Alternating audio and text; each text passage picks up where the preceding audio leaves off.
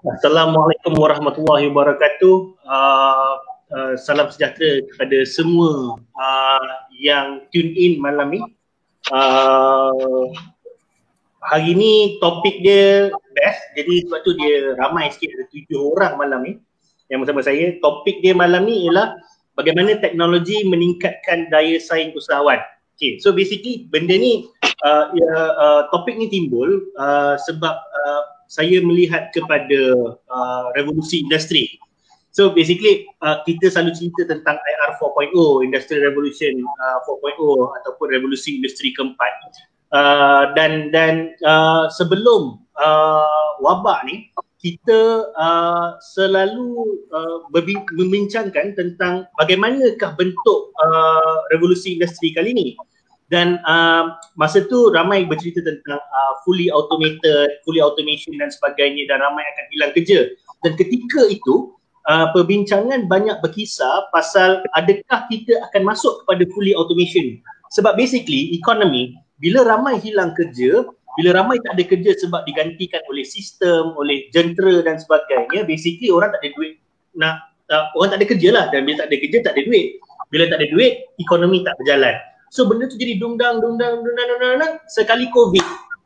Sekali COVID datang, totally uh, change the landscape and kita boleh nampak sebenarnya uh, sedar ataupun tidak uh, orang kata uh, bahan revolusi industri itu.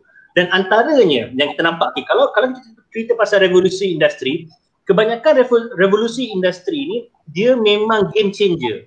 Maksudnya orang akan hilang kerja beramai-ramai, uh, akan digantikan oleh jentera, oleh elektrik dan sebagainya. Jadi memang akan berlaku satu perubahan besar-besaran. Dan hari ini sebenarnya sedar ataupun tidak, kita mungkin, uh, saya nak kata besar-besaran tu saya tak pasti tapi memang kita nampak kesan dia iaitu uh, uh, kedai online ataupun online buying.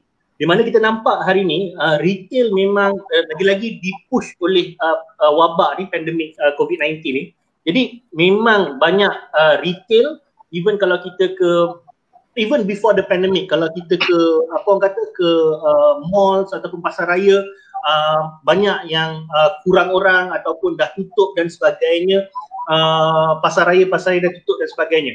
Jadi bila bila masuk wabak ni pandemik ni uh, lagi teruk uh, keadaannya uh, dengan retail semua uh, jatuh teruk jadi kita nampak uh, teknologi ni semakin uh, mengambil tempat di dalam kehidupan kita. So nampaklah uh, proses revolusi industri keempat sedang berlaku besar-besaran. So hari ini untuk cerita tentang bagaimana teknologi ni uh, dia mempengaruhi ataupun memberikan daya saing kepada dunia keusahawanan ataupun dunia perniagaan bersama saya ada tiga orang panel uh, hari ini uh, bersama saya uh, saudara Razak Zahar uh, terima kasih saudara Ajak, saya Ajak eh. Saudara Ajak ya, uh, kita hari ini uh, seorang business analyst dan juga uh, app the developer, apps developer. Uh, saudara Bukhari Roslan uh, apa uh, blockchain uh, consultant seorang blockchain consultant yang uh, tak silap saya sedang uh, ada uh, insyaallah uh, sedang uh, ada proses orang kata satu uh, sinergi dengan uh, UMP untuk blockchain ya uh, uh, Tuan Bukhari, betul eh? Ya betul. Ha. Uh, dan juga saudara Azizi Dahlan, uh, one of the uh, brightest minds in system development kita jumpa dan juga uh, pembina kepada uh, software Senanglah dan Senang Kira uh, that is Azizi dengan tim dia lah basically lah. So tiga orang ni hari ni saya jemput hari ni untuk berkongsi uh, orang kata uh, pengalaman ataupun uh, what they do and apa yang dia orang uh, uh, nampak dalam dalam industri teknologi uh, especially on uh, software. Sebab bila saya cakap pasal teknologi ni saya kena terangkan teknologi ni dia ada dua part. Basically engineering pun teknologi jentera dan sebagainya.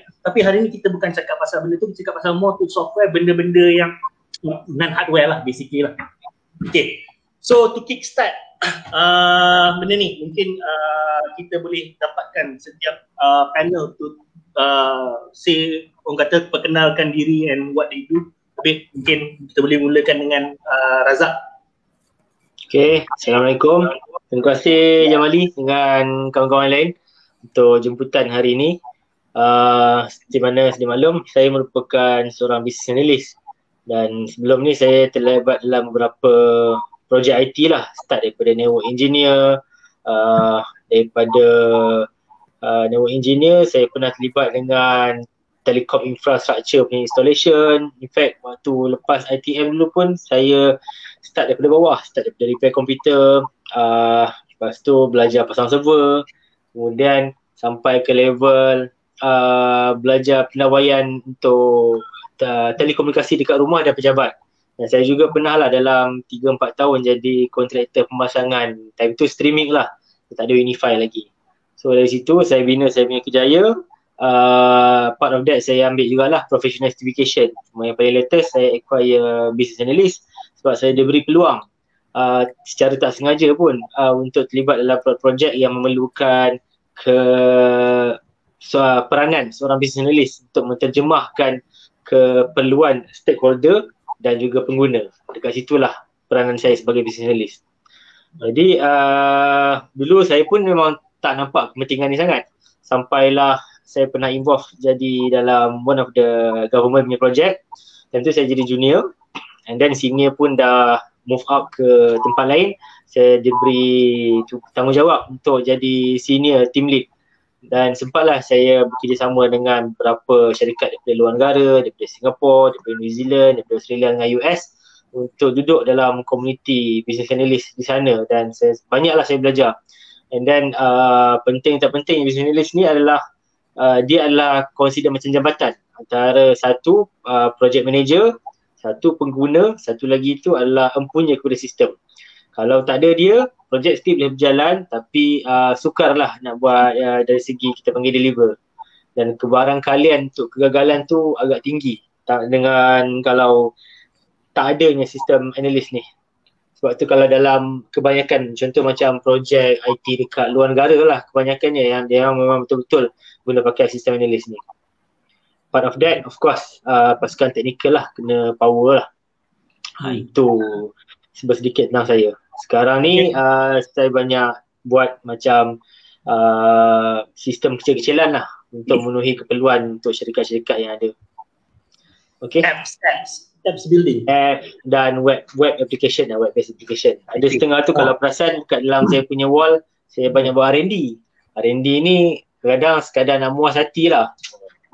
Muas hati boleh buat, web, boleh buat. Nanti ada ada soalan yang best saya nak tanya pasal web. Tapi uh, kita boleh, boleh lagi pada dua panel lagi. Mungkin uh, okay. Ni uh, boleh uh, perkenalkan diri serba sedikit okay. on what you do uh. blockchain. Sebab blockchain ni something new kan. Uh, kan nak kata something new lah tapi saya yakin tak ramai tahu uh, blockchain tu apa or what it does lah. Basically mungkin boleh terangkan. Uh, hmm. Okay, Assalamualaikum warahmatullahi wabarakatuh. Uh, terima kasih uh, Jamali dan kawan-kawan. Um, basically, um, saya uh, belajar dekat Jepun uh, on the uh, electrical electronic uh, dan kerja dengan multinational company lah dan uh, company Jepun. And then start from 2018 2019 saya terlibat secara agresif lah dengan blockchain, attend few seminar. Then um, on, kita pun one of the project lah on the cryptocurrency exchange and everything. Then sekarang more on the kita banyak on the education part. First um, kita kita adalah the first um, kita dah sign MOA dengan uh, UMP. Kita ada the first uh, diploma blockchain engineering di Malaysia uh, yang ada diploma. Blockchain blockchain courses dia ada banyak. Dia ada uh, courses by uh, ada Taylor College, ada Sunway College. Tapi untuk part diploma, this is the first in Malaysia yang mana tie up dengan IPTA. Uh, so uh, it's quite big lah. So um, mungkin kita akan start um, panggil student untuk masuk uh, enroll uh, bulan 12 atau, ataupun bulan 1. So blockchain ni apa? Apa apa application dia?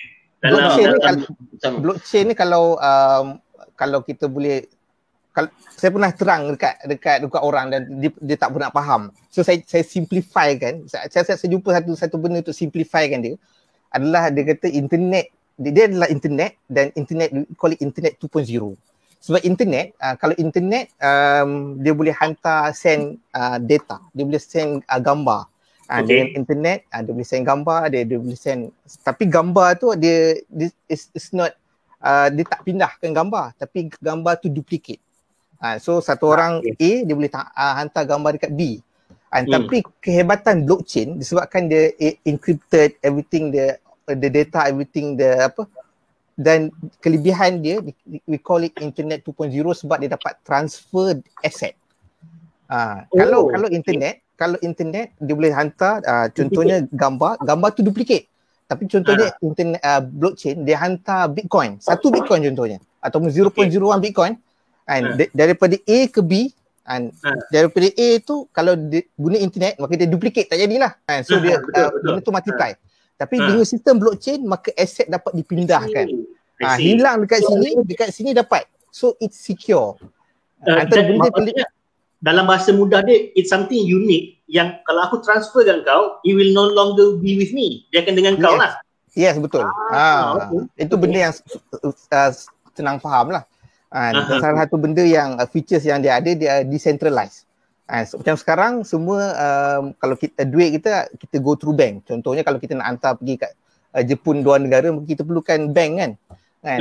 Ada ada intermediary. Kan orang untuk sahkan uh, sahkan transaksi Uh, tapi blockchain uh, dia dia uh, semua disahkan oleh nodes of computer ataupun kita panggil miner kan yang mana komputer ini uh, sangat ada jutaan komputer yang bersambung yang mengesahkan transaksi tersebut. Jadi tak perlukan uh, orang uh, intermediary lah, uh, orang di tengah-tengah tersebut. So sebab tu kelebihan blockchain tu lah.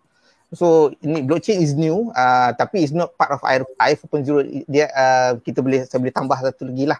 And, um, cabang yang ke-10 lah. Ha, adalah AI 4.0 ni. Kan is, is a blockchain. Dan dia besar lah. And then sebenarnya um, topik-topik yang saya suka ni uh, sebab dia ada teknologi dan keusahawanan. Actually kalau kita go back to the kita punya history kan zaman kita dulu-dulu kan zaman orang kerajaan Kedah dulu pun kan mereka ada ada apa kilang besi dekat dekat tamadun sungai yeah. besi kan. Kan so. sebab di situ mereka ada teknologi dan dengan teknologi itu dikembangkan dengan usahawan itu berkembang dengan teknologi. Kan? Kita gerak balik dekat Melaka. Melaka ada teknologi persenjataan ada senjata yang hebat. Ada terakul ada ni. Dikatakan apa? Masa uh, orang Portugis datang 800 apa meriam dibawa balik. And hmm, kemudian hmm, dia ada hmm. dia ada teknologi apa uh, perdagangan. Hmm. uh, kan teknologi, teknologi untuk uh, apa untuk belayar pelayaran kan hmm semua di, digunakan teknologi orang orang Melayu ni mereka terkehadapan dalam bidang teknologi and dan juga keusahawanan. Ini dua sifat yang ada kat orang Melayu. And that's sebab hmm. tu kalau boleh benda ni kita uh, gembar-gemburkan lah kan supaya Betul. yang mana dalam diri orang, orang Melayu, orang Islam ni kan dua hmm. sifat ni adalah kehadapan. Betul. Ah, uh, saya rasa benda itulah yang sikit uh, saya punya saya punya permulaan lah untuk Terima kasih. untuk Okay, uh, last kali Azizi.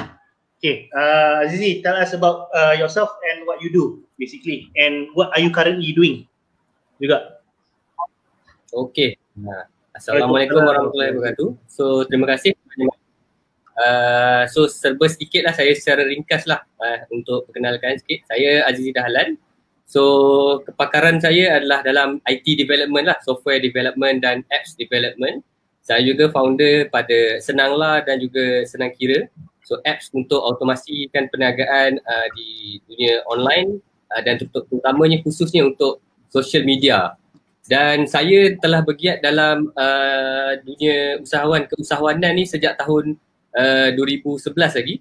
So dari 2011 tu macam-macam masalah yang saya dan rakan-rakan hadapi. Rakan-rakan ni yang saya boleh kata bukan puluh-puluh, ratus-ratus dan ribu rakan-rakan usahawan saya mengalami masalah yang sama sebab itulah kita keluarkan uh, sistem-sistem senang lah dan senang kira. Uh, kalau pada siapa-siapa di luar sana yang nak tengok tu boleh bolehlah nanti Google uh, senang.la dengan senang kira.my tu. Uh, itulah sebab sedikit tentang saya. Okay. Uh, ni uh, kita apa uh, ajak data keluar. Uh, lagi dia cuba masuk balik. Okay, but uh, show must go on. Um, tadi saya uh, ajak dia cakap pasal tentang web development. Okay. I'm going to start dengan my first question ialah tentang web development. Okay, um, benda ni tentang digital presence dan saya berpendapat uh, tak ramai orang luar sana, especially usahawan, lagi-lagi usahawan baru ni, sedar tentang kepentingan digital presence. Sebab, okay, normally eh, bila orang bagi, uh, contohlah dia, dia dia promo barang dia dan sebagainya ataupun dapat mana-mana daripada flyers WhatsApp dan sebagainya, saya tak tahu orang lain lah, tapi kalau saya sendiri, pertama, benda pertama saya buat, saya check FB dia, FB page dia, nombor dua saya check web dia. Basically web ni dia you punya image lah, you punya image, you punya it, it build it, it, it builds trust. Uh, dia maksudnya kepercayaan kita kepada brand tu maksudnya dia wujud kita boleh cari dia punya uh, info dan sebagainya. Tapi web web ni uh, ada pandangan saya lah so, tak ramai usahawan uh, terutamanya uh, Melayu dan Bumi Putra yang faham tentang uh, kepentingan web, faham tentang kepentingan digital presence uh, dan juga ataupun kalau ada yang nak buat pun dia ambil sekadar ada. Maksudnya web tu tak responsif, tak berjalan dan sebagainya. So benda ni betul ke tidak? Uh, adakah betul sebenarnya kebanyakan uh, usahawan kita tak sedar tentang kepentingan digital presence dan tak sedar tentang kepentingan perlunya sebuah web? Apa pandangan korang? Ha, tu siapa yang boleh nak jawab tu? Ha, Kalau di, digital presence ni Khalid lagi power lah pasal dia berkaitan dengan reputation. Sebab digital digital present ni uh, dia subjektif sebab uh, bila kita cakap digital present uh, macam saya macam sekarang saya dah terlibat dengan projek yang related dengan media sikit-sikit saya pun tak pandai mana media ni saya belajar pernah lah saya jumpa uh, pernah kerja dengan Cik Khalid apa semua ni. So saya rasa uh, digital present ni uh, kadang-kadang uh, isu dengan usahawan kita ni dia rasa internet ni hanya sekadar medium. Bila dia rasa hanya sekadar medium, uh, dia macam buat acuh tak acuh lah, janji ada. So sikap janji ada ni yang yang jadi isu kenapa kebanyakan uh, usahawan kita, especially yang baru-baru ni dia dia boleh spend kat benda-benda lain tapi kalau benda yang macam web, sistem dia sangat kedekut. Seolah-olah semua benda berkira and then katakanlah contoh paling mudah lah macam ni. Katakanlah dia baru start online business, dia boleh lah nak beli t-shirt ke apa benda ke untuk so called kata branding senang orang nampak. Padahal dia tahu yang orang sekarang spend masa lagi banyak dekat telefon, dekat, uh, dekat online. Kenapa dia tak nak spend banyak dekat situ? most of it dia orang sangat-sangat berkira. So the kalau digital uh, so benda-benda ni dia akan dia akan effect pada dia punya reputation dia sendiri. Bila orang cari dia tak jumpa, bila orang cari dia dekat Facebook tanya kau lah kawan-kawan lain pernah terjumpa dia tak tak ada. So susah lah. Ha, susah. Hmm. Tambahan daripada tu sikit, uh, kalau saya boleh tambah. Hmm. Selain daripada hmm. Tuan Jamali, selain daripada website, ada orang ni usahawan kita ni terlepas pandang sosial-sosial media lain. Ah, kebanyakan hmm. Untuk wujudkan online presence ni, biasanya lah kita fikir uh, sekadar ada Facebook page cukup lah kot. Ah, tu yes, banyak usahawan kita yang mana sepatutnya kita bukan saja ada Facebook, kita sepatutnya kena ada YouTube, kita kena ada Twitter, kita kena ada LinkedIn, kita kena ada Pinterest, kita kena ada semua termasuklah website supaya bila orang cari dekat uh, carian Google dan sebagainya kita punya informasi tu ada di muka yang pertama. Tak adalah orang kena cari di muka surat yang belakang-belakang tu. Muka surat pertama tu hmm. wujudnya hmm. WhatsApp present kita. Barulah uh, kita punya apa daya saing kita tu ada dengan kompetitor-kompetitor kita yes. yang jual barang-barang uh. dengan kita. Uh. So that's why soalan sikit. Ah, ah, ya silakan. Sebab ah, okay, saya nak tanya, ah, aku aku punya pendapat lah, aku rasa kita sebenarnya ada banyak pakar, ada banyak yang terror dalam bidang-bidang ni sendiri, web development, blockchain, semua ada. Tapi masalahnya hmm. kita tak unite and at the same time, kita uh, a little bit, a little bit marginalized by the current, sekarang ni ada website yang fokuskan untuk tech, ada website yang macam magazine, online magazine yang fokus untuk tech, tapi it doesn't cover us When I say us, faham lah kan? Tapi uh, yep. kita marginalize sikit. So maybe aku rasa uh, what um, someone can do is like to label and kalau a directory or a magazine yang boleh memudahkan juga uh, uh, uh, kita kita jumpa. It, will that be helpful lah untuk nak list down technologies and uh, siapa yang uh, terror kat sini? Because right now uh, aku pernah dengar korang tapi pernah tengok macam Razak pernah jumpa but uh, it's still behind tau macam orang lain yang company lain yang ke depan lagi sebab dia orang dah lama and they dominate the scene for example lah the SEO semua dia orang dah conquer lama susah kita nak beat so uh, is there do you think ada masalah ke kat sini for us nak ke depan um, boleh saya saya jawab Ha, sikit sila. uh, saya punya opinion lah. Saya punya opinion Ha. mungkin sebab kita Hmm. ni orang orang orang kita lah bila, bila cakap kita dia Hmm. kita berpecah. Yes. Kan? Kalau kalau kita Hmm. tengok uh, kalau kita tengok um, masing-masing nak buat contoh pasal e-commerce. Ha, cerita pasal e-commerce, masing-masing nak buat e-commerce je. Ha, contohnya uh, NGO Islam ni dia nak buat uh, uh, e-commerce dia sendiri. NGO Melayu ni nak buat e-commerce dia sendiri. Dia tak nak bergabung. Kan? Se- Sebab bila bergabung, uh, maka benda tu akan jadi besar pasal market orang orang kita ni besar. Kan? Uh, tapi tapi bila dah dah makin dipecah-pecahkan, maka uh, kek itu dah dipecah-pecahkan, dia tak boleh bersaing. Kalau tengok Hmm. kalau tengok ranking e-commerce, uh, nombor satu Shopee, nombor dua adalah uh, Lazada. Uh, Lazada. Yang ketiga PG Mall, Public Gold Hmm. kan not owned by us lah kan tapi benda tu kalau kalau lah bagi saya lah uh, boleh kita uh, bersatu and uh, technopreneurs the e-commerce punya side dan semua uh, setuju untuk gunakan satu dan kita kita kembangkan benda tu dan saya rasa dia punya digital presence tu akan nampak besar lah Hmm. that's my opinion Hmm. Dia dia dia apa sebenarnya? Okay. Kalau kalau uh, yalah uh, basically semua technopreneurs ni uh, selain daripada brothers in arms dalam dalam industri ni pada masa sama juga orang competitor kan. So macam macam uh, market Malaysia ni cukup besar tak untuk untuk semua orang nak compete sama-sama macam yalah kan semua ni. Dan dan benda ni nampak masa uh, PKP ni yang saya nampak uh, on delivery lah. Delivery ni sekarang ni kebanyakannya memang uh, style macam uh, Lala Move, uh, GrabFood dan sebagainya kan. Uh, and, and benda ni sangatlah uh, technology based. Everything is Hmm. technology based uh, on, on, on delivery ni dekat situ kan. Uh, so so uh, tapi market tu cukup besar tak untuk kita ada lambakan uh, delivery ni sebab baru-baru ni uh, lesen untuk uh, apa syarikat kurier baru telah dibekukan selama 2 tahun. Kan benda tu kan nak kata sebab sebab saya pun ada ada simpan impian nak ada delivery company sendiri. Tapi ta- mula-mula tu rasa macam nak marah. Tapi pada masa yang sama saya kadang-kadang risau juga kalau uh, market tu tepu. Maksudnya nanti sampai bila dah terlampau terlampau tinggi dia punya competi- uh, competition uh, mula main potong harga dan bila main potong harga ni yang yang yang yang sakit dia rider lah. Uh, tukang hantar barang ni apa semua. Tapi itulah dia, market kita cukup besar tak untuk cater semua teknopreneur dalam Malaysia ni.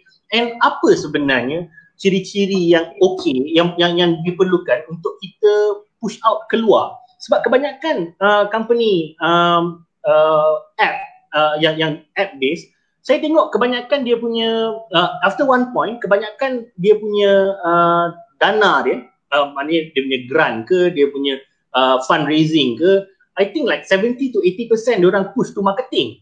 Basically kat situ kan. Uh, so means that macam macam mana bagus pun you punya app powerful macam mana pun kalau you punya marketing out out terus benda tu dekat sana kan. So what do you Hmm. think about it?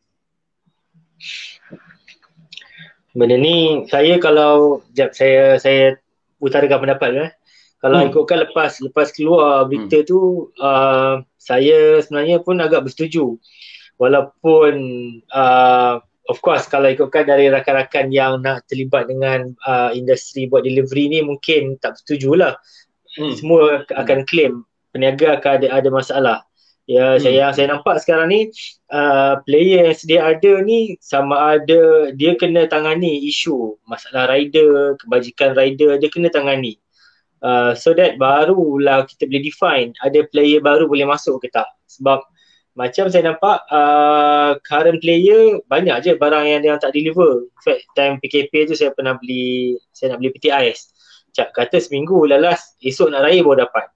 Uh, barang-barang lain tu pun saya rasa ramai je pendengar dekat luar tu macam ada masalah dah delivery. Ada juga yang kadang dapat cepat. Ya kira nasib lah kan. Tapi bila uh, kalau perasan time PKP in fact kalau yang kenal saya tu mungkin pernah uh, pernah tahulah yang saya pun ada pernah try nak buat some delivery punya project tapi uh, tak tak berjalan sangat lah sebab competition tu terlalu tinggi and then uh, dengan requirement tu yang terlalu macam semua nak very customized and then very nak uh, semua yang uh, yang yang banyak nak try ni kebanyakan dia semua assume boleh tak kita uh, dia punya keadaan dia macam Diorang assume uh, nak bagi dekat rider banyak ni, nak makan commission banyak ni, uh, semuanya nak try nak lawan harga, nak ambil paling murah tapi tak boleh long term lah. Sebab dalam disruptive industries ni, dia bukanlah macam even though kita jimat some item, kita boleh potong kau-kau harga kat situ.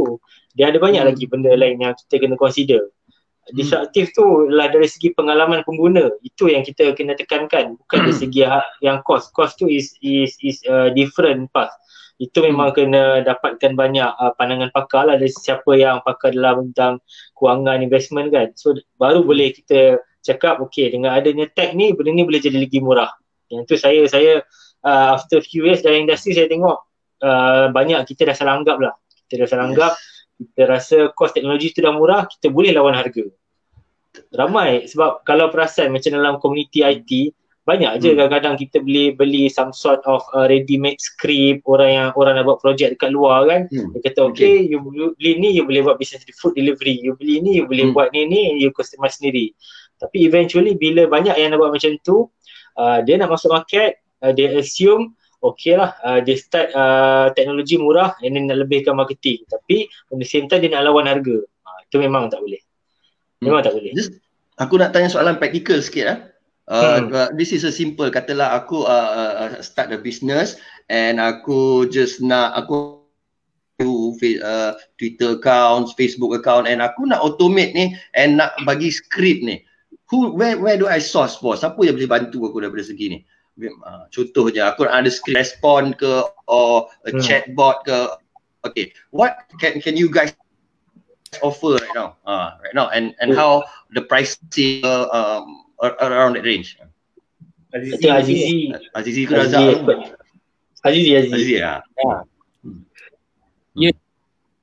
kalau bab-bab automate kan ha. online present punya social hmm. media apa semua ni uh, boleh lah cari senang lah. Okay. Uh, ni kita ada macam-macam.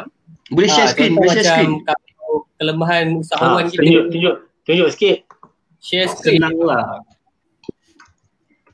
Hmm, tak apa, you take time. Biar, biar eh? nampak sikit kan sambil tu kita cakap. Uh, so, hmm. audience. Uh, uh, because benda ni kalau kita tak cakap, tak tunjuk, orang tak tahu. But I know uh, that benda ni boleh buat. So, kita ajar orang uh, share. So, dia, lepas ni dia cari kau. Uh, sebab kalau tak tunjuk orang kata ah, apa benda ni kan. Benda ni kita kena nak kena uh, hold hand sikit lebih. Ah, okay, cun. Terus terus Alright. terus. Ini tu uh, aku, hmm. aku aku search kan. Hmm. Ah, ni website, website kita lah, website Senanglah okay. ni. Senanglah aku. Hmm.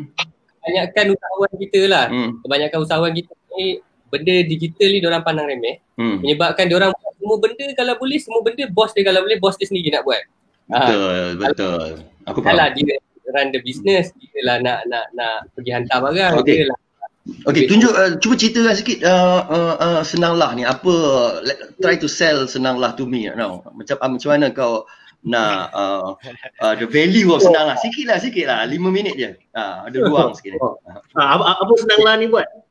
daripada benda-benda manual semua segala-gala manual yang kita buat tu kita automate kan dengan adalah beberapa sistem. Yang pertama senang lalin untuk senang lalin boleh auto capture nombor telefon dekat komen dekat inbox agihkan terus kepada team sale.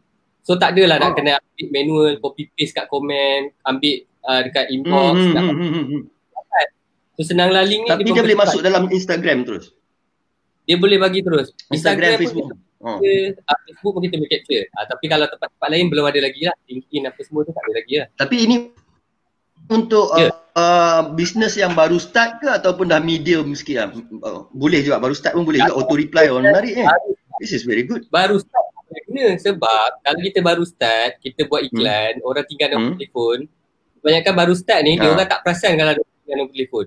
So akhirnya walaupun satu dua nombor telefon yang tertinggal tu dia rugi. Rugi sebab apa? Tak close, tak berjaya close. Hmm. So senanglah walaupun orang tu baru start, iklan baru nak buat RM30, RM50, ada nombor telefon dia terus dia bagi pada pada diri diri dia sendiri ataupun tim dia sendiri. I see, I see. Interesting so, ya. Yang, yang kedua ni macam senanglah auto reply, boleh reply komen, boleh ada chat hmm. Dan ketiga ni kenalah copywriting boleh buat apa nama 365 ayat untuk kita buat posting terus. So posting tu boleh buat post dekat Twitter, boleh post dekat Facebook untuk konten-konten harian lah. Across platform eh, across platform. Platform apa dia?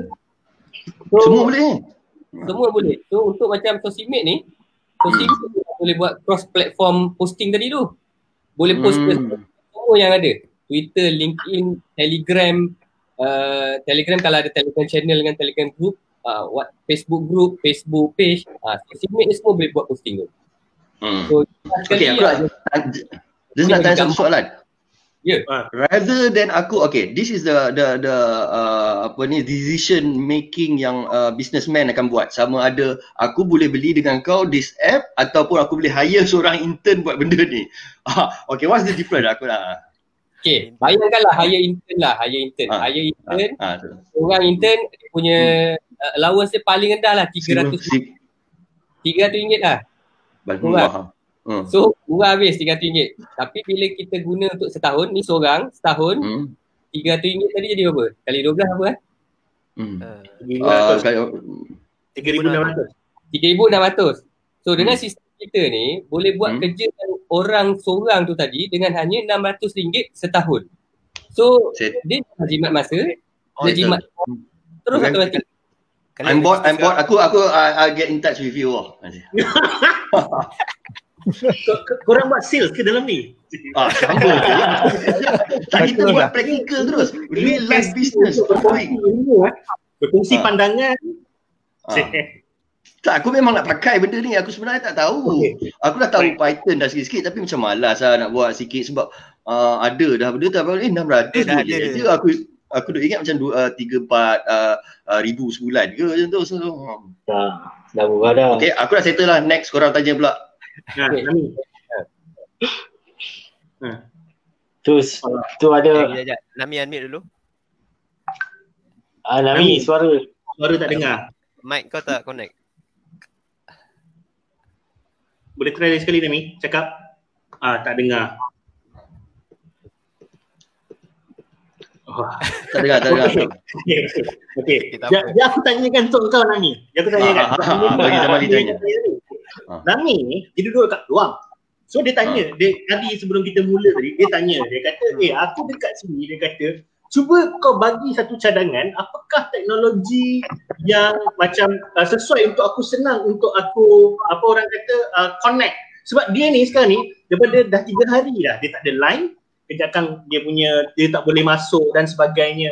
So uh, ini ialah saya rasa isu orang dekat uh, luar bandar dan dan, dan dan bila saya balik uh, kampung di Batu Gajah uh, kadang-kadang saya pun pelik sebab macam contohlah sebab sebab saya saya pengalaman sendiri Batu Gajah orang ramai. Uh, apa perniagaan memang memang banyak. Tapi internet dia memang teruk. Memang teruk. So Nami tanya dia kata macam mana aku dekat peluang ni? Teknologi apa yang aku kena gunakan? Uh, so basically uh, kita cakap tadi kau ni kalau bagi gadget apa high end apa sekalipun kalau internet tak ada memang tak memang tak boleh buat apa lah basically. Dan ini ialah internet ni dah jadi keperluan asas kadang orang kata dari perusahaan dan orang dan dan dan sedihnya ialah di uh, luar bandar luar bandar besar.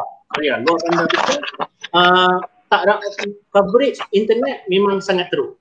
Memang sangat teruk. So sekarang ni ialah um, tadi ada bincang mungkin mungkin uh, ajak boleh uh, uh, apa ulang balik benda tu. Sebab saya ada seorang uh, uh, ramai je yang macam uh, apa kata yang nak uh, ada cara untuk provide internet uh, ada yang guna uh, system of uh, apa orang kata uh, satellite constellation uh, under low orbit untuk untuk bagi internet kepada kawasan pedalaman dan sebagainya. Dan dan ajak ada cakap tadi tentang satu company ni yang menarik.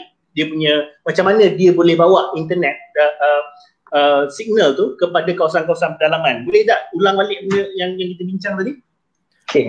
Uh, apa nama kalau uh, pada awal discussion tadi saya dah menyebut ada satu company nama dia Casific Pacific ni is uh, syarikat daripada Europe. So apa yang dibuat adalah dalam kalau tak silap dalam November 2019 dia dah bekerjasama dengan Elon Musk untuk Starlink punya project di mana dia plan untuk widen coverage untuk satellite broadband especially dekat kawasan-kawasan uh, pedalaman dekat Malaysia. Terutama time tu dia fokus pada Sabah Sarawak and then dekat Papua New Guinea ada certain part dekat Indonesia.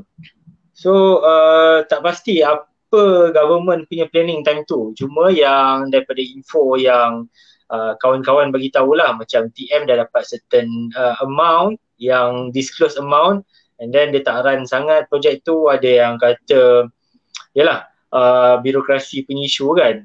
So hmm. kalau ikutkan dengan 2020 ni sebenarnya bagi saya dah tak logik kalau ikutkan uh, isu-isu internet dekat kawasan pedalaman ni hmm. wujud lagi. Satellite bro, satellite internet sememangnya boleh walaupun dia tak laju. Dia dapat tapi dia consider stabil lah dalam hmm. 10 meg ke 15 meg tu dah consider okey lah. Kalau tak dapat 10 meg, 5 meg tu pun dah sebenarnya dah, dah cukup bagus. At least kalau dalam uh, nak setakat nak download uh, simple-simple punya website, application, tak adalah nak kata buat video streaming sangat kan. Hmm. Hmm. So uh, Pacific uh, yang last news kalau siapa yang boleh google Pacific Broadband Malaysia uh, carilah memang ada news dekat dalam uh, November 2019 dia pernah buat ada usaha. Uh, tapi saya tak pastilah apa yang berlaku selepas tu. Cuma kalau perasan macam uh, Sarawak. Negeri Sarawak saya kira antara negeri yang sangat bagus lah dari segi macam mana dia bentuk uh, hala tuju ICT di mana negeri Sarawak dia ada inisiatif dia sendiri untuk buat uh, saya tak pasti satellite broadband ke apa ke uh, untuk menyelesaikan isu masalah internet dekat kawasan pedalaman. Kalau ikutkan macam Sarawak dia ada one of the syarikat dia kita panggil sign syarikat uh, uh, something related dengan uh, ICT lah. In fact kalau perasan macam projek uh, mahkamah yang ada guna AI apa semua ni kan yang pernah keluar dekat news before this pun uh, itu pun sains yang buat lah. Saya, saya memang bagi tabik lah dekat syarikat sains ni walaupun dia bukanlah macam player ala-ala besar yang biasa kita dengar dekat uh, KLSE tapi dia berjaya lah. In fact banyak je projek yang consider kita assume banyak MNC je yang boleh terlibat tapi sains ni boleh selesaikan lah. Dia ada duit dia ada tenaga yang bagus hmm. dia boleh deliver. Hmm. so kita kalau ikutkan expectation uh, lepas government dah bertukar tampuk pemerintahan tu sepatutnya masalah tu dah dah diselesaikan. Tapi malangnya dia still uh, berlaku lagi. Ni something yang saya tak pastilah kerajaan yang macam mana yang rasanya boleh selesaikan masalah ni. Kerajaan langit ke kerajaan mana ke saya tak, saya tak tahu. Bagi saya tak logik sangat tak logik Hmm. Ya, ya, betul, betul. Ya, ada lagi tu saya tanya ni. Ada ni yang tak tahulah ajak tahu tak yang pasal Facebook Aquila drone. Dia macam Oh, ha, ha, ya. Dia tembak internet. Terbang. Tak boleh ha. Boleh juga tu. Itu ha, dari dengan projek tu dah cancel. Tak tahu. Cancel lah. Facebook dengar dengar tak sure. Aquila drone. Ada, ada, ada. So, nanti korang Google Google oh, tengok kan. Menarik. Saya cakap menarik. dengan Nami tadi. Dan dan yang menarik ni ialah uh, benda kita borak semua ni uh, tapi kebanyakan soalan yang kita dapat dekat page sebenarnya tentang blockchain. Ha, kita cerita tentang benda ni semua. Cuma tentang blockchain. Sebab, sebab blockchain, blockchain ni seksi sikit lah. Ha, dia, dia, dia, dia bukan seksi tapi dia mungkin something new dan blockchain ni selalu orang kaitkan dengan Bitcoin dan Bitcoin ni korang tahulah dia punya image tu ada yang mungkin ada orang tak apa baik dan orang cerita Bitcoin ni ialah currency yang digunakan di dark web untuk bunuh orang untuk apa benda bla bla bla bla. Okay, so uh, ada beberapa soalan menarik tentang tentang Bitcoin ni. Ada beberapa kita ambil satu-satu dulu. Okay, uh, seorang uh, daripada Syaril Fazmi Musa. Okay, dia tanya tadi apa? Uh, apa kelebihan blockchain kepada usahawan kecil dan SME? Ha. Oh, okay. Eh. Usahawan SME lah. Eh um, dia biasa kalau usahawan SME ni mungkin kurang lah sikit dia kurang, punya kurang. efek tu. Ha, dia, dia biasanya dia lebih kerangka yang besar lah.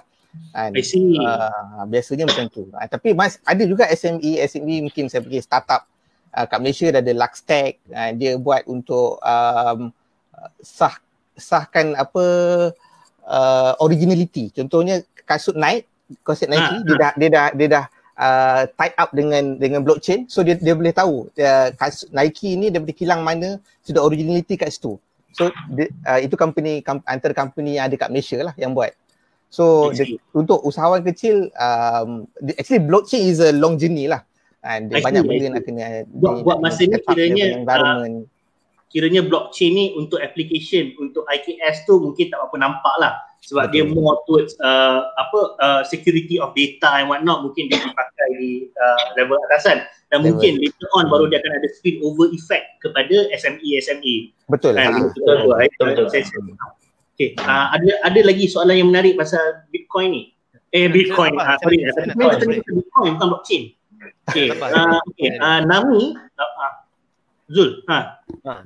Saya tambah tadi uh, macam apa yang tuan Bukhari kata tadi Betul. Hmm. Uh, tapi kan saya nampak uh, akan datang lah bila bila mana especially finance punya service provider macam all this bank ke hmm. apa dah mula adopt on blockchain dari segi macam kita punya remittance kan duit transfer apa semua tak ada lagi issue on uh, le- apa down ke lagging ke kan sekarang kan kita kadang ada masalah on the issue on uh, especially kalau kita ada duit apa business yang transfer in and out negara kan betul uh, so kalau kita dah satu hari nanti bila teknologi dah matang dari segi penggunaannya barulah efek tu akan sampai ke SME. Sekarang ni buat masa ni memang kurang lah.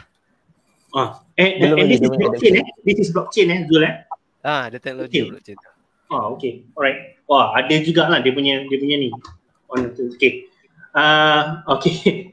Uh, soalan daripada Hafiz Majid. Uh, dia, saya, saya ada soalan tentang blockchain tapi sebenarnya tentang Bitcoin saya ada soalan tentang blockchain. Apa kelebihan atau kemungkinan buruk yang akan berlaku sekiranya setiap transaksi tidak dikawal oleh kerajaan?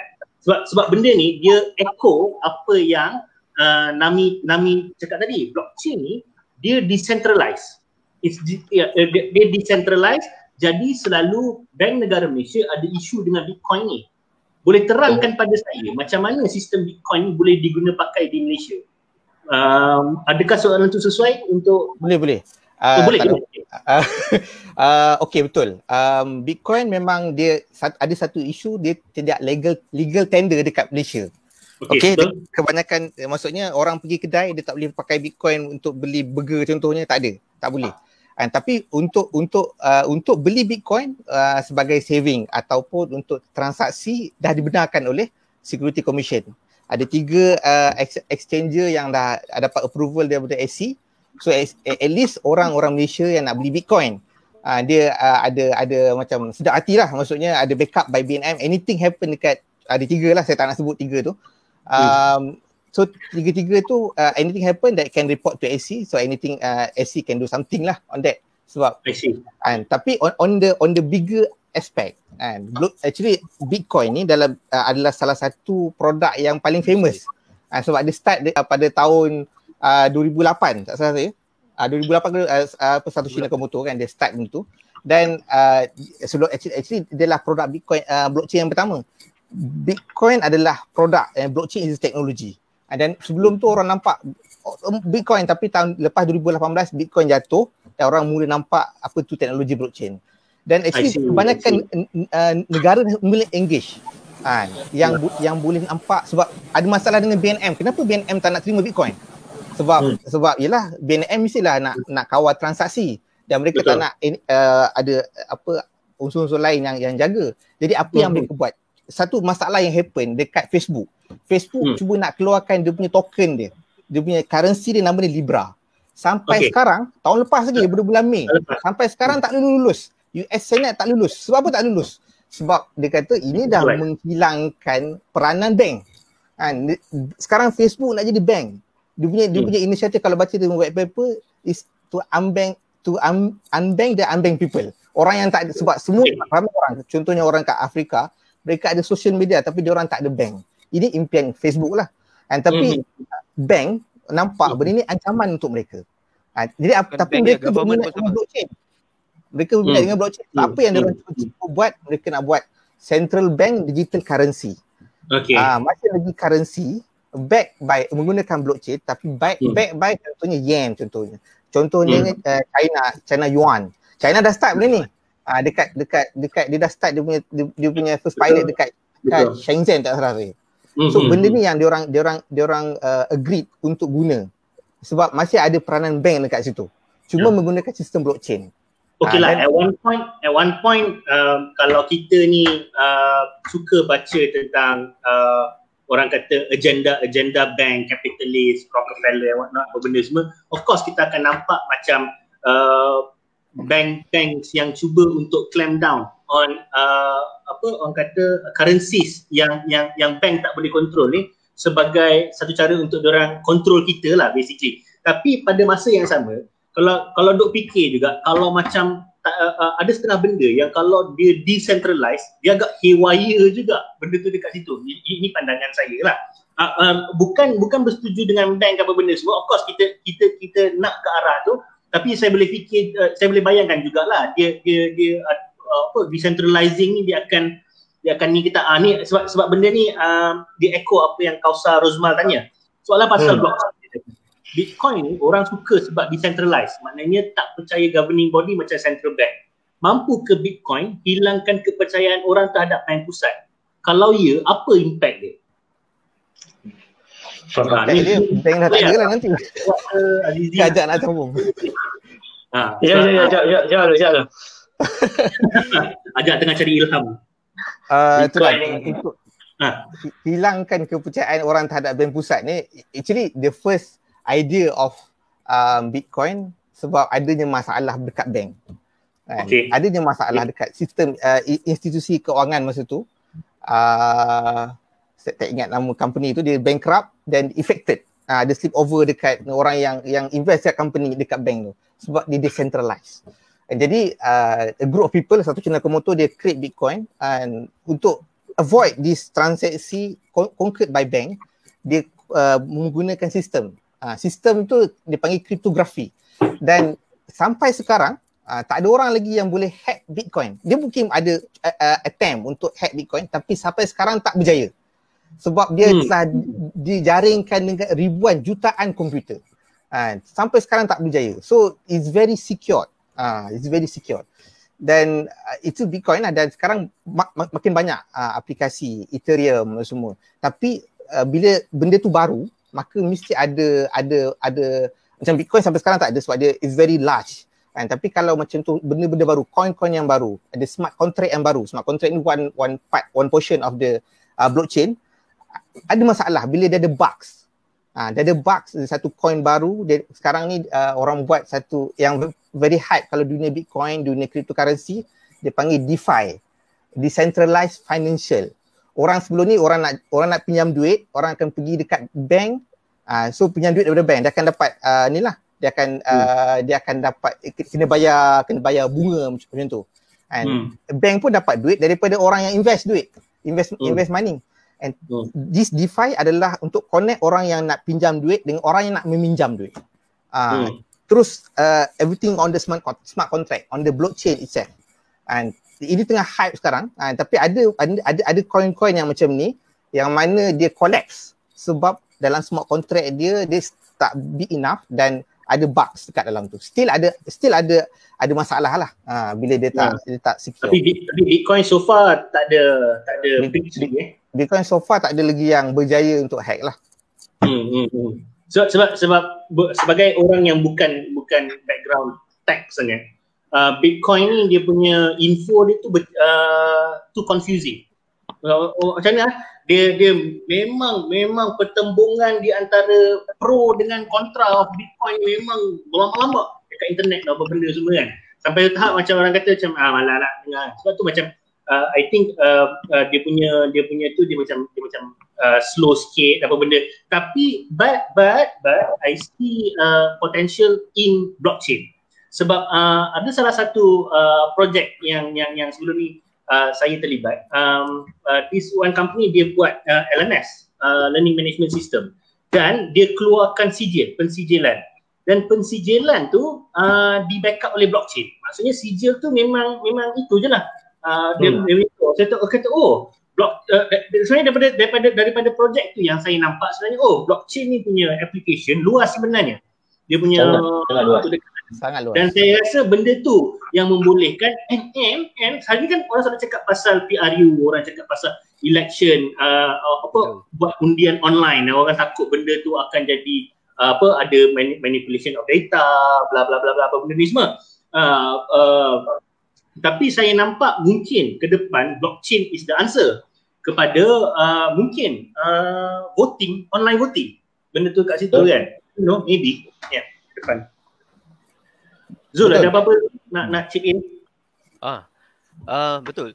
Dia banyak potensi dia pada teknologi kan dan seperti Tuan Bukhari kata tadi uh, Bitcoin ni dia salah satu dia satu produk lah produk ataupun use case of the teknologi kan macam internet teknologi internet ni dia satu teknologi tapi penggunaan dia luas ada orang buat e-commerce ada orang buat uh, video chat ada orang buat WhatsApp kan ada orang buat pelbagai aplikasi. Jadi use case dia banyak uh, boleh guna kan sebagai ni apa untuk kegunaan orang. Cuma sekarang ni betul lah uh, dari segi hype dia tu memang orang nampak hype dari sudut yang kewangan tu currency tu. Kerana the use case yang awal tu pun kerana apa uh, 2008 punya crash kan.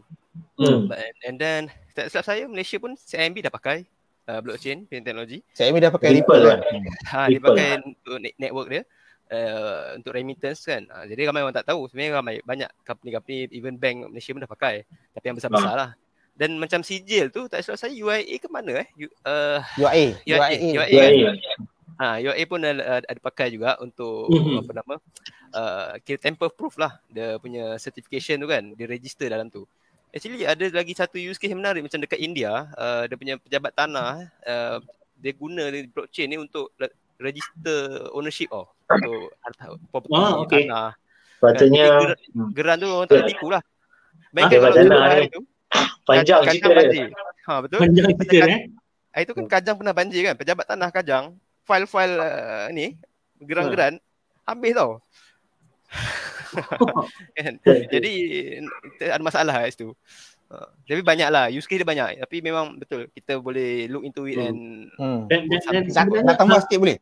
Oh, boleh boleh sila. Uh, yang yang use case yang yang actually yang yang hype yang orang nampak in the big picture adalah dekat Dubai. Ah uh, tapi sampai Ah, sekarang dia, dia actually dia Dubai. target on 2020. Uh, dia nak jadi Dubai adalah the first um, blockchain city in the world. Hmm. And then dia kata dia akan buat dia ada ada ada few step dia tak saya tak ingat uh, tapi one of that is the become the uh, paperless government. Semua lesen kereta, uh, visa, pasport Semua semua blockchain. dia akan masukkan dalam blockchain. Dan dia, Sebab dia hmm, ah dia, saya dia, punya hmm. saya punya kelas classmate ada seorang budak budak Melayu lah saya punya classmate. Dia hari tu dia duduk kat Dubai. Rasanya lepas covid tu dia dah, dah dia dah kena hantar balik. Dia terlibat lah dalam dalam projek. Pasal dia memang dulu dia solution architect dekat bank negara. Ha, so dia dah dia dapat offer daripada bank dekat Dubai. Dia terlibat dengan projek blockchain lah. Dekat sana Ah. banyak. Sambung sambung. Itu, and- yang and, and, and Dubai will be the first country uh, The- apa the uh, first place in city. the world yang the akan implement benda ni. Ya. Dia, dia, dia, bagi- dia begitu dia punya dia punya use case dia uh, when they do the blockchain they can uh, dia boleh jimat sebanyak 5.5 bilion dirham Oh, yang betul. bersamaan dengan satu pem, satu kos peminjaan Burj Khalifa setahun saja. Oh, banyak Maksudnya oh. setiap setiap tahun dia dapat jimatkan kos pembinaan Burj Khalifa. Uh, banyaklah kalau gunakan blockchain tu. Ah, so saya, saya nak tambah. ini hmm. Sila sila. tambah tambah tambah Uh, dalam bercakap kan tentang penggunaan uh, blockchain teknologi di Dubai. Sebenarnya dia ada satu isu besar paling besar kenapa teknologi blockchain ni tak diguna ataupun tak disukai oleh uh, banyak government. Sebab the basic ataupun the core uh, untuk teknologi blockchain ni adalah uh, transparency kan? Dan kita Ya, tahu bagaimana hubungan kerajaan dan transparency kan? Dan contohnya kalau dia letak transparency en- tentang bajet pembelanjaan tentang everything you can see semua orang boleh nampak on the ledger because blockchain ni uh, menggunakan public ledger. Jadi maklumat tu orang boleh access kan. Macam ada use case ada saya pernah baca few papers tentang dia nak buat uh, taxpayer boleh tengok dia punya tax money tu dibayar ke, digunakan ke mana ke mana ke mana kan dan mungkin dia nak buat sistem voting ke mana nak letakkan lebih bajet kat sini ke sini macam dia nak tengok benda-benda macam tu dan benda tu sangat interesting tapi dia agak too idealist lah untuk Ha, diimplementasikan. hmm, hmm, Hmm. hmm. Okay, uh, ni uh, kita ambil satu soalan lagi eh. Uh, daripada uh, uh, Puan Emma Izati dia tanya, saya nak tanya apa masalah utama business tech developers macam Azizi dan Bukhari alami mungkin kepada ajak jugalah uh, ni across board tiga-tiga Okay, basically uh, apakah masalah utama business tech developers mungkin boleh ceritakan daripada aspek uh, industri itu sendiri dan juga environment dekat Malaysia mungkin boleh uh, ajak uh, Azizi dengan Bukhari mungkin boleh kongsikan dengan kita orang apa masalah utama yang business tech developers alami Okay, Azizi eh? Business Azizi dulu, Azizi dulu Ah, okay, saya jawablah sikit sedikit hmm. apa yang yang kami pandangan lah, hmm. pandangan, pandangan peribadi sendiri jugalah. Hmm. So masalah utama dia dekat Malaysia ni saya rasa kita terlalu usahawan-usahawan terutamanya kita terlalu ikut trend dan bila kita ikut trend ni maknanya kita ikut orang. So bila kita ikut orang maknanya kita tak tahu apa benda yang sebenarnya kita kena buat. So menyebabkan business-business tech developer ni kalau uh, nak ikutkan kita, kami ni boleh bagi solution macam-macam nak buat A to Z lah, A to Z anything kita kita boleh buat. Cuma kelemahan dia kenapa usahawan-usahawan uh, tak mencari tak mencari bisnes teknologi ni sebab mereka tak tahu apa yang mereka perlukan. Ah, mereka tak tahu nak start daripada mana, nak kena buat apa. So so menyebabkan bisnes-bisnes macam kami ni kebanyakannya lah, uh, kebanyakannya kena kalau boleh uh, usahawan-usahawan yang ada masalah apa benda masalah perniagaan orang bukan masalah dari, dari segi teknologi sekalipun masalah perniagaan dia orang kalau boleh jumpa kepada orang-orang macam kami jumpa supaya kami dapat tahu identify masalah tu dan barulah kami dapat memberi solusi penyelesaian software apa nak kena buat sistem apa nak kena buat. So selagi selagi usahawan tak tak tak berjumpa dengan orang-orang dia bukan kami bertiga je dalam Malaysia ni ada beratus-ratus lagi beribu pakar pakar IT. So kalau duduk Kedah boleh cari pakar IT kat Kedah. Uh, so uh, selagi mana nak bisnes teknologi berkembang dekat Malaysia ni sebenarnya usahawan usahawan ni kita punya backbone of the, the country sekarang SME kita ni SME, micro SME semualah kita semua usahawan lah so backbone of the, of the country selagi sar, tunjang belakang negara tak dihidupkan dengan betul tak dijalankan dengan lancar dengan menggunakan teknologi selagi itulah saya rasa dia jadi macam uh, half paralyzed lah lumpuh separuh jalan separuh badan lah.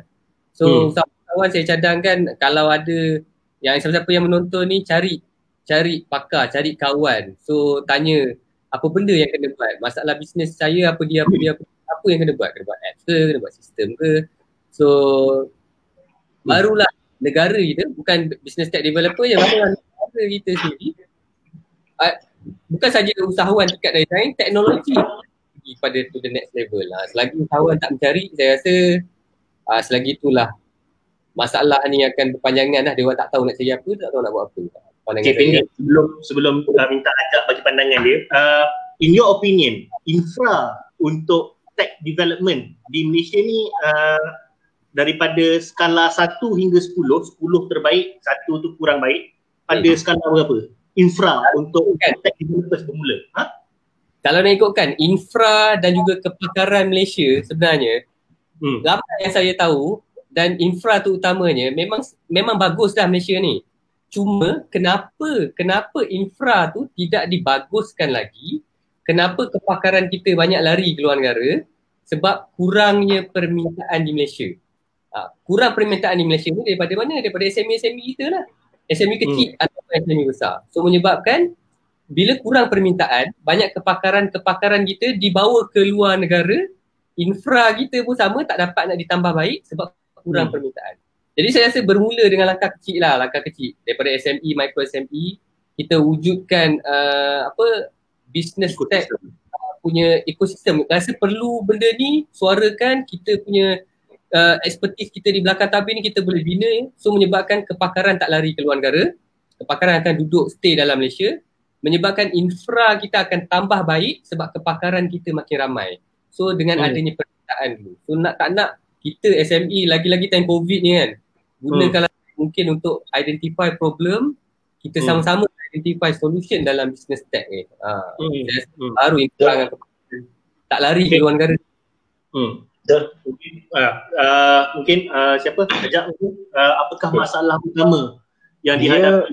dalam dalam uh, macam dia kalau ikutkan ada tiga tiga benda. People proses teknologi. People okay. ni adalah kita. Kita ni tak kisahlah kita ni uh, Makcik Kiah ke, Pakcik Lim ke, niaga apa ke, kita kena define siapa kita sebenarnya. And then proses. Proses ni menentukan macam mana kita nak deliver kita punya produk atau servis. Kalau kita tak boleh nak define, kita pun tak tahu siapa kita sebenarnya, apa benda yang kita buat selama ni. And then hmm. teknologi ni adalah enabler. Sebab teknologi ni adalah man-made. Uh, buatlah macam mana pun kat dunia ni, saya punya pegangan, you nak minta apa, you boleh minta. Whatever you boleh minta. Nak tanyalah developer, Cik Azizi ke Cik Buhari ke, teknologi memang kita boleh buat develop. Satu benda yang, yang kita boleh buat itu which is, which is Al-Quran. Itu saya memang selalu pegang lah pada bila jumpa customer ke apa kan. So hmm. kena identify people, proses teknologi. Contoh dalam organisasi yang penting kita kena define siapa orang kat dalam organisasi. Ada pegawai ke, kerani ke, bos ke, apa sebenarnya dia nak capai. And then apa peranan masing-masing sebab mereka semua yang kat dalam organisasi ni akan guna sistem. Kalau pekerja bawahan mungkin dia kena update sale. Kalau bahagian supervisor mungkin dia nak tengok data, nak analyze dekat bahagian bosses mungkin dia nak kena buat some decision. So bila dah identify uh, people punya apa nama siapa watak-watak kat dalam syarikat atau organisasi and then kita identify apa role apa tugasan dia kena buat then baru hmm. kita boleh define okay in this case kita perlukan teknologi sekian-sekian so hmm. most kebanyakan business macam Cik Aziz cakap lah kadang-kadang orang kita ni malas mencari and then dia nak macam-macam Contoh hmm. macam yalah dia nak dia tengok ada aplikasi ni macam best tapi dia terus tengok perbandingan seolah-olah macam everything dah boleh automate A to Z. Ada ada setengah pula yang dia macam pening-pening. Dia tengok eh yang ni best, lepas tu yang tu best, lepas tu dia pernah attend mana-mana punya so called sifu ni yang buat kelas dia kata oh you wajib ada sekian sekian sekian ni. Lepas tu dia pun tak boleh nak define dan last sekali dia back to the kita panggil uh, dinosaur punya punya proses which is very manual. Bila dia kata kenapa tak guna sistem? Oh kita orang dah beli tapi kita orang rasa macam tak best lah pasal macam susah.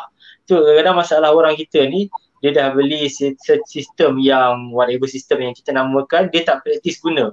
Bila dia tak praktis guna dia pun tak boleh nak ubah proses cara kerja. Katakanlah cara kerja untuk dia settlekan satu tugasan ni mungkin ada 10 step dengan gunakan sistem ni dia mungkin uh, boleh jimat tiga step dia boleh buat tujuh step so masalah bila ada ada tujuh step ni kadang dia tak tak ready nak adapt tujuh step ni. So bila benda ni dia akan berkait sampailah daripada bos kata okey lah susah lah nak buat saya nak buat ni. Bos pula jenis yang terlalu lenient bagi sangat muka dekat budak-budak. Dan sekali uh, kadang-kadang ada setengah bos yang macam dia tak kisah pun budak-budak dia nak nak play around dengan whatever the process ni eventually benda tu akan tambah cost mungkin uh, dia tak nampak uh, hari ni mungkin benda tu akan nampak seminggu selepasnya atau sebulan selepasnya atau beberapa tahun selepas tu tapi percayalah kalau kita tak boleh nak tukar mindset kita pun tak boleh nak adapt and then pakailah hmm. sistem macam mana pun benda tu tak akan berjaya yang penting okay. people proses teknologi. Hmm. Okay, The, before we go to Bukhari untuk dapatkan ini pandangan. Hmm. Okay. Uh, ni ada satu komen ni terlalu tadi yang menarik tentang local tech. Dahulukan local tech. Okay.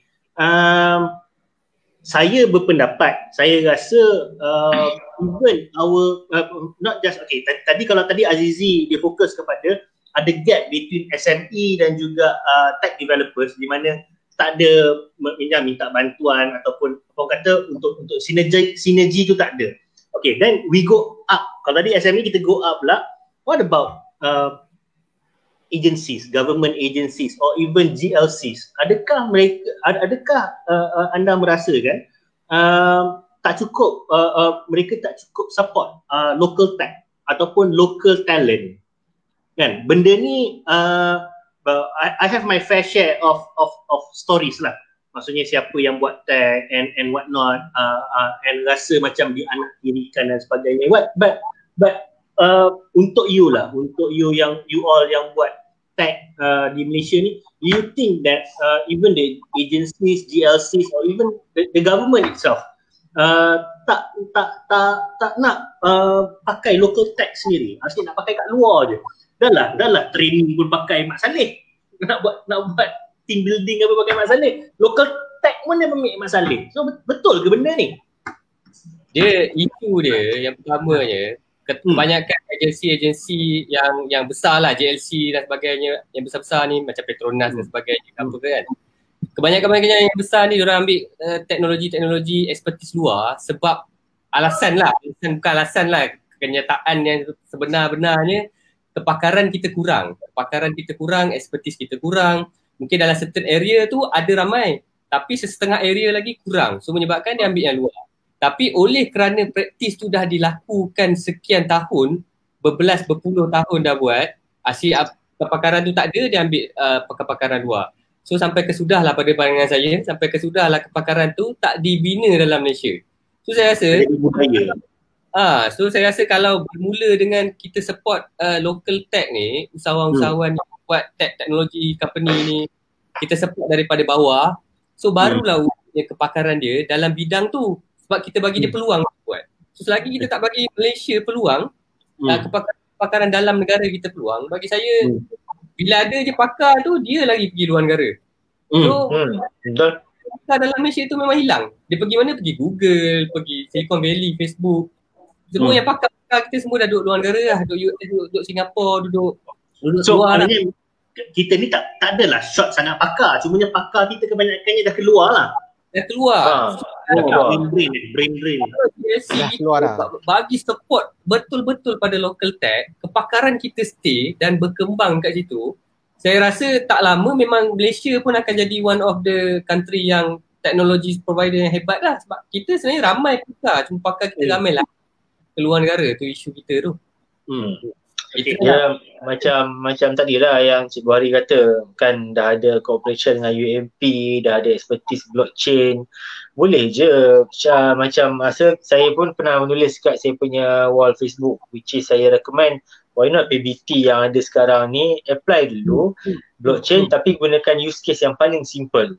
Hmm. hmm. Uh, try adapt or buat whatever so called integration dengan existing system and then try guna dulu pada skala kecil macam mana blockchain ni boleh selesaikan satu isu dengan use case tersendiri and then kita tengok macam mana dia punya pergi kalau benda tu sukses then baru upgrade upgrade upgrade Hmm. and then tapi itulah bila contoh bila macam kita saja nak kacau pejabat tanah rasa saya pun banyak juga kerja dengan otai-otai lama lah Hmm. kebanyakan ada je yang pernah terlibat sistem pejabat tanah.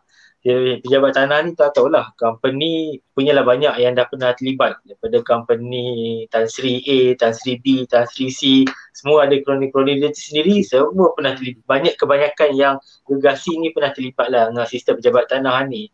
And then memang ramai yang otai yang saya jumpa dia kata rasanya Malaysia ni kalau kita tak ubah mindset sampai kiamat lah sistem pejabat tanah ni akan jadi manual dia sebagai con- contoh macam saya pernah tanya lah member yang ada banyak tanah-tanah yang waris ni kan pernah ada saya tak tahu lah cerita ni betul atau tak lah. Tapi ini member sendiri yang cerita di mana rasa saudara dia sendiri ke apa kan sebabkan orang ni dia tak aware yang dia ada tanah and then dia tak bayar cukai and then sampai satu stage orang lain pula yang katakan satu stage dia tak sedar ada orang lain yang dah bayar cukai and then orang lain tu boleh macam take over ownership tanah tu. Okay. So benda ni bagi saya saya nampak sama ada orang dalam jabat tanah tu sendiri yang terlibat dia kau team dengan orang yang bayar and then of course lah orang yang bayar tu bila dia punya modal mungkin 110 dia bayar sikit-sikit uh, apa nama levy tanah tu and then dia dapat ownership tanah tu dia dah, dah kalau dia nak jual pun dah banyak untung kan. So banyak sangat isu keterisan kadang kadang bila bercakap pasal isu keterisan uh, urusan kerajaan ni ada je orang kata oh menteri A lah, menteri B, menteri C tapi bila saya pernah lah duduk dengan kawan-kawan BA yang lain kenapa apa semua tu. Kadang-kadang bukanlah nak kata so called ahli politik yang A, B, C, D ni yang terlibat pun. Pegawai dekat pegawai dekat kerani kaunter tu pun tanta ada je yang terlibat. Hmm. saya saya tak boleh nak nafikan benda ni. Walaupun mungkin ada setengah tu yang terasa tapi ini hakikatnya yang berlaku. Sehingga kan menyebabkan benda tu akan jadi buruk juga pada komuniti IT which is Ya. come back to the same question mengatakan kat mana kita punya local talent. Local, local talent kita bersepah memang Hmm. ramai. Saya, saya saya boleh faham sebab sebab basically uh, system developers uh, especially system developers bila you nak create system you kena tahu back end. Bila you tahu back end you nak kena buat dia punya wireframe and what not so so semua proses ataupun semua apa yang berlaku is is, is in front of you. That's why uh, uh, saya suka borak dengan system developer ni sebab bila dia masuk dia yang tahu semua benda sebab dia yang pandang daripada bird's eye view dan semua benda macam mana dia nak connect kan so so basically I do understand your apa orang kata disappointment of apa benda ni semua. Uh, good uh, sharing. Okay, anyway, uh, uh, last uh, to Bukhari uh, tentang tadi uh, balik pada soalan tadi, apakah masalah? Okay. Masalah. Uh, yang okay. dia ada oleh business developer, uh, uh. tech business tech developer di Malaysia. Actually, actually uh, kalau macam ajak dengan Azizi mungkin dia more on the tech lah, uh, very uh, detail on that. Saya more hmm. on the consultant fundamental.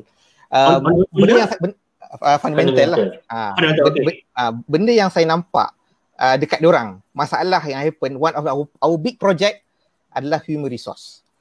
Walaupun hmm. time covid ni kita nak dapatkan pekerja pun susah. Ini masalah yang kami nampak yang ada sampai sekarang.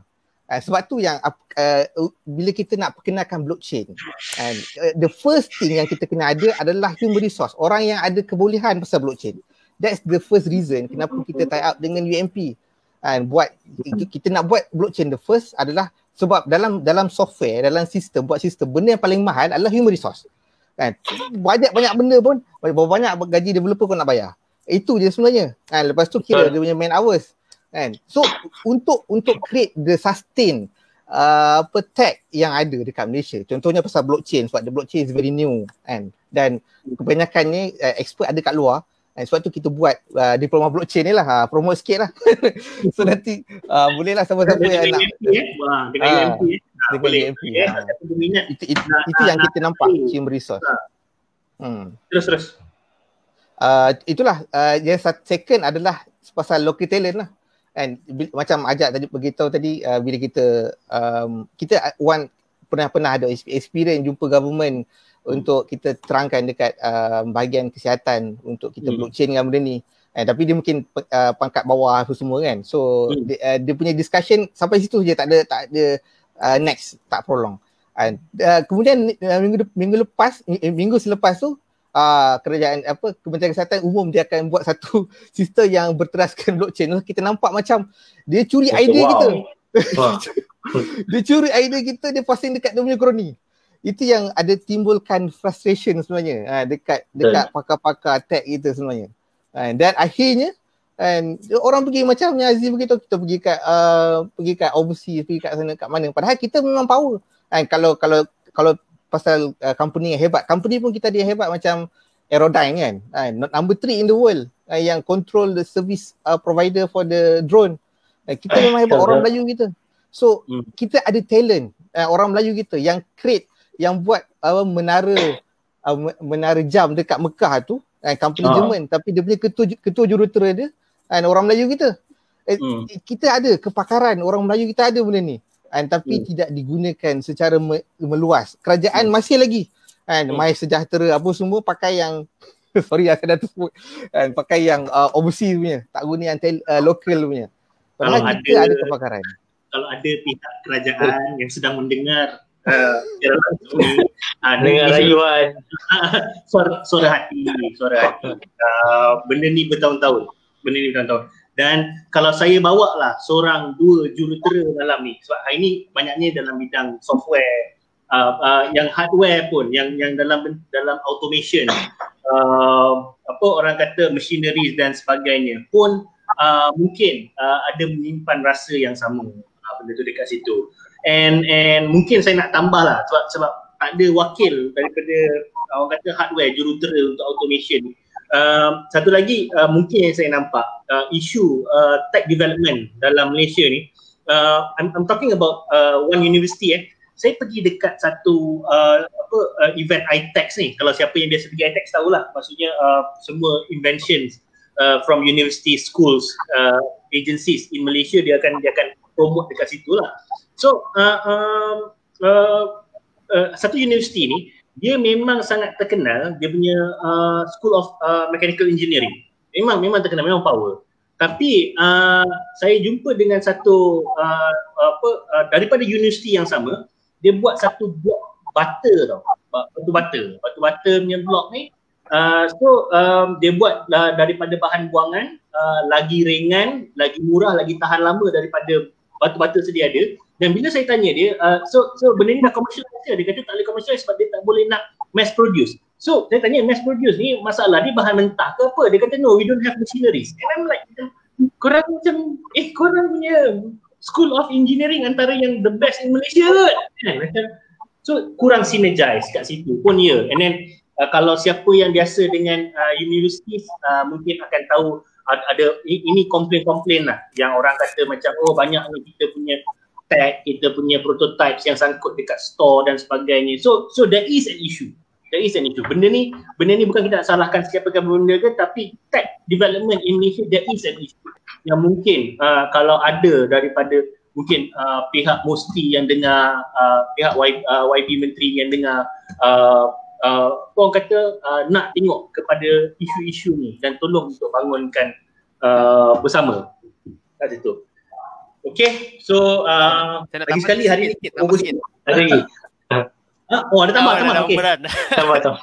Ah, tambah sikit tak sajalah. Ha. Nah, kita duk ha. dengar dengar kan duk tambah-tambah lah kan.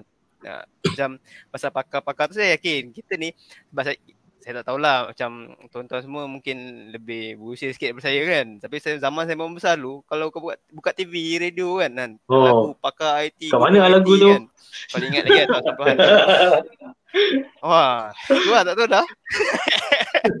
okay, jadi saya rasa memang uh, and then over the years kita banyak melahirkan kan. Bidang-bidang IT pakai dan cumanya saya rasa cabaran satu lagi on the literacy part lah. Orang our people pun ada certain macam tadi cakap pasal usahawan kan ramai yang uh, tak tak faham uh, macam mana tech boleh membantu bisnes mereka kan. Ada sebab dua hari lepas ada soalan daripada bisnes kan. Dia tanya macam zaman covid ni macam mana nak increase growth uh, tanpa menambahkan pekerja sebagainya kan. Jadi saya saya komen kat dia kan. Boleh lah tengok episod malam ni. Lah harap uh, Johor Mat ni dia tengok lah malam ni. Mungkin dapat idea daripada Tuan Azizi ke Tuan Razak ke Tuan Bukhari macam mana kan. So itu je lah menambah-nambah sikit kan. Literacy hmm. on technology uh, itself.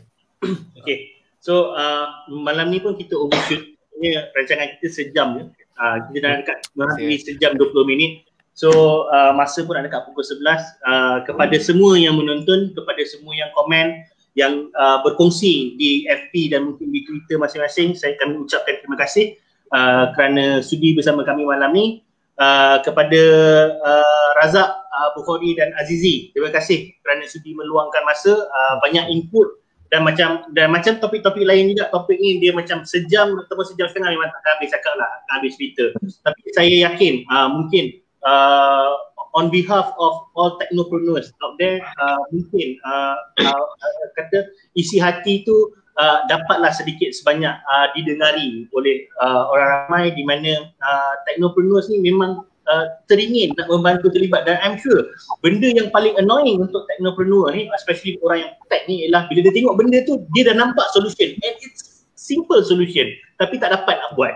Ha, benda tu macam macam grammar Nazi lah. Dia betul je benda ni macam typo kan cakap betul tapi betul. Geram ya geram ya nak cakap. Ha, geram kan benda tu kan. Okay.